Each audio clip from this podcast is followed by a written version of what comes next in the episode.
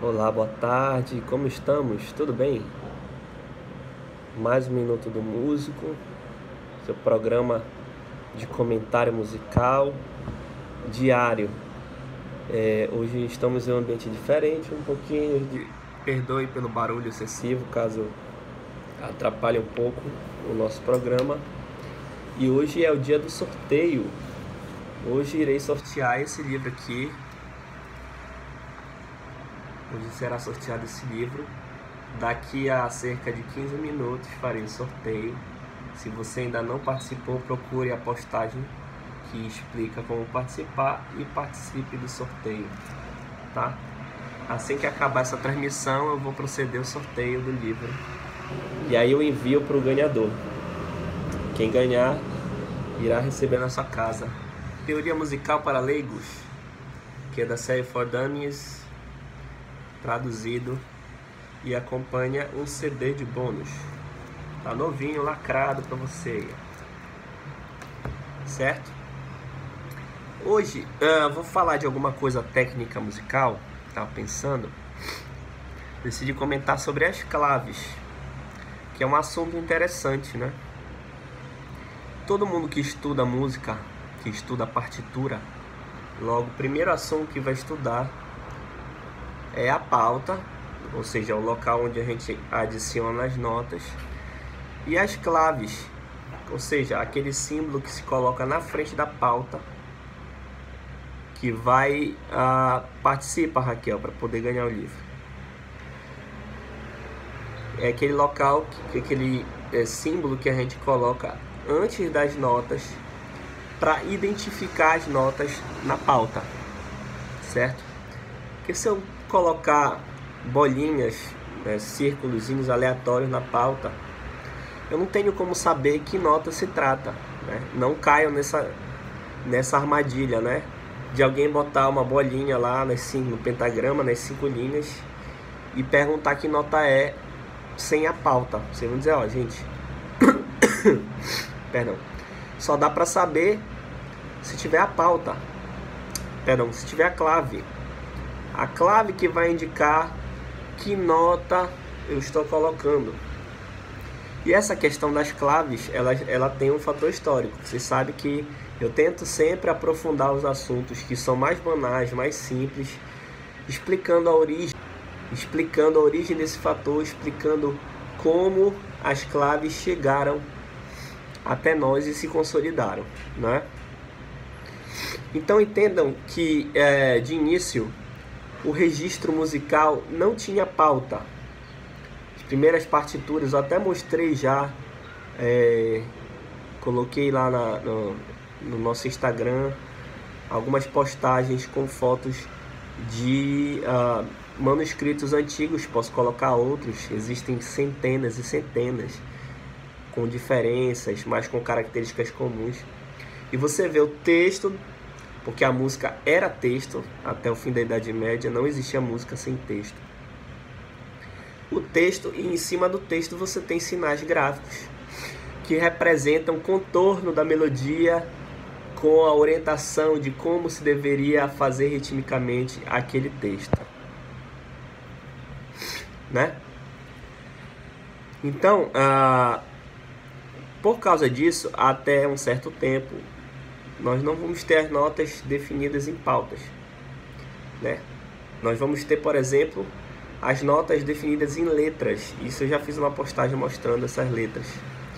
Pois bem, um certo momento, e eu posso postar depois também esse documento, que também é um documento histórico que mostra as pautas, partituras com pautas iniciais, principalmente de uma região do sul da Itália, de Benevento, cidade Mosteiro de Benevento. Você vai ter as linhas e você vai ter antes das linhas, em cada uma delas, a letra que corresponde à nota que representa aquela linha. Olha só que interessante. Então você vai ter a primeira linha é a nota Mi. Então vai ter um Ezinho na frente. Segunda linha, a, a letra C, porque você representa a nota Dó. Né? A terceira linha, a letra A, que é uma terça abaixo, representa a nota Lá. E finalmente a última linha, o F, por exemplo. Ou poderia não, poderia começar no Dó, fazer Dó, Lá, Fá e chegar ao D que representa o Ré. Então, em cada linha você coloca a letra que representava a nota que ia naquela linha. E inicialmente foi assim. Esse é o surgimento da clave. Clave é porque em português a gente não tem uma noção muito próxima do significado, né? Mas a gente pode levar para outras línguas, o espanhol, por exemplo, a clave ou em italiano a chiave é a chave. Ou seja, o que que faz a chave? A chave ela abre, ela ela soluciona uma situação, né? Ela te aponta para mais além, para mais adiante, né? Ela indica alguma coisa. A chave, clave, chiave, clef em inglês também tem o mesmo sentido. Né? Então, aos poucos, começou-se a não usar uma letra em cada linha e se manteve somente as letras que ficavam em notas que chamavam de corda forte. O que é a corda forte? A corda forte é a nota que fica imediatamente acima do semitom. Então, se vocês fizerem uma busca no Google rápido, até quem não é da música, perguntar onde ficam os semitons da escala, os semitons naturais da escala, vocês vão ver que é entre a nota Mi e Fá e Si e Dó. Portanto, a nota Fá, que é a nota que fica acima do Mi, mais aguda que o Mi, e a nota Dó, que fica acima do Si, é mais aguda que o Si, Dó e Fá são as cordas fortes. E sendo cordas fortes, essas notas foram as letras que se mantiveram e que deram origem às primeiras claves: clave de Dó e clave de Fá. Né? Então a gente sabe que as primeiras claves usadas eram clave de Dó e clave de Fá. A clave de Dó poderia ser inserida em qualquer linha, a depender da tessitura que eu quisesse escrever. Lembrem, eram quatro linhas, não eram cinco ainda. Por quê? Porque a extensão vocal bastavam quatro linhas. Extensão vocal daquela época. Né? E a clave ou a letra mudava de linha de acordo com a extensão. Se fosse mais aguda, ela descia.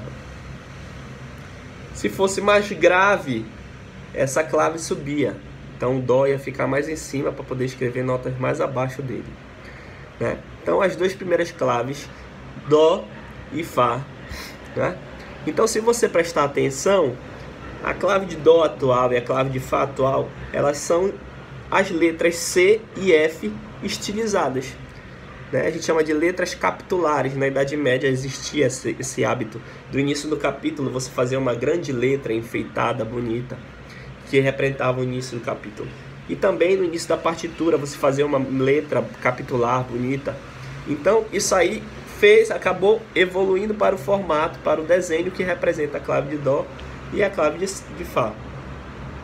A clave de Sol, ela é posterior, ela é mais recente e ela foi necessária quando a música instrumental começou a se consolidar, porque ela representa uma tessitura que já está um pouco fora da tessitura vocal, uma tessitura muito aguda, mas que precisava para alguns instrumentos como flautas, violas da gamba, viola da brátia, violinos, e outros instrumentos que são agudos. Então, surge depois a clave de sol. Mas se vocês perceberem, o sol, aquele desenhinho que a gente escreve, né? Põe sol, né? A gente usa em vez de escrever a letra S, escreve a clave de sol. Não, você está escrevendo gol e não sol. Por quê? Porque aquele desenho não é um S, aquele desenho é uma letra G. Letra G que representa a nota G. Boa tarde, Diamond. Então, a clave de Sol também é a letra G estilizada. E aí você tem as três claves que são utilizadas atualmente. Né? Clave de Sol, que é a letra G estilizada. Clave de Fá, que é a letra F estilizada. E clave de Dó, que é a letra C estilizada. Certo?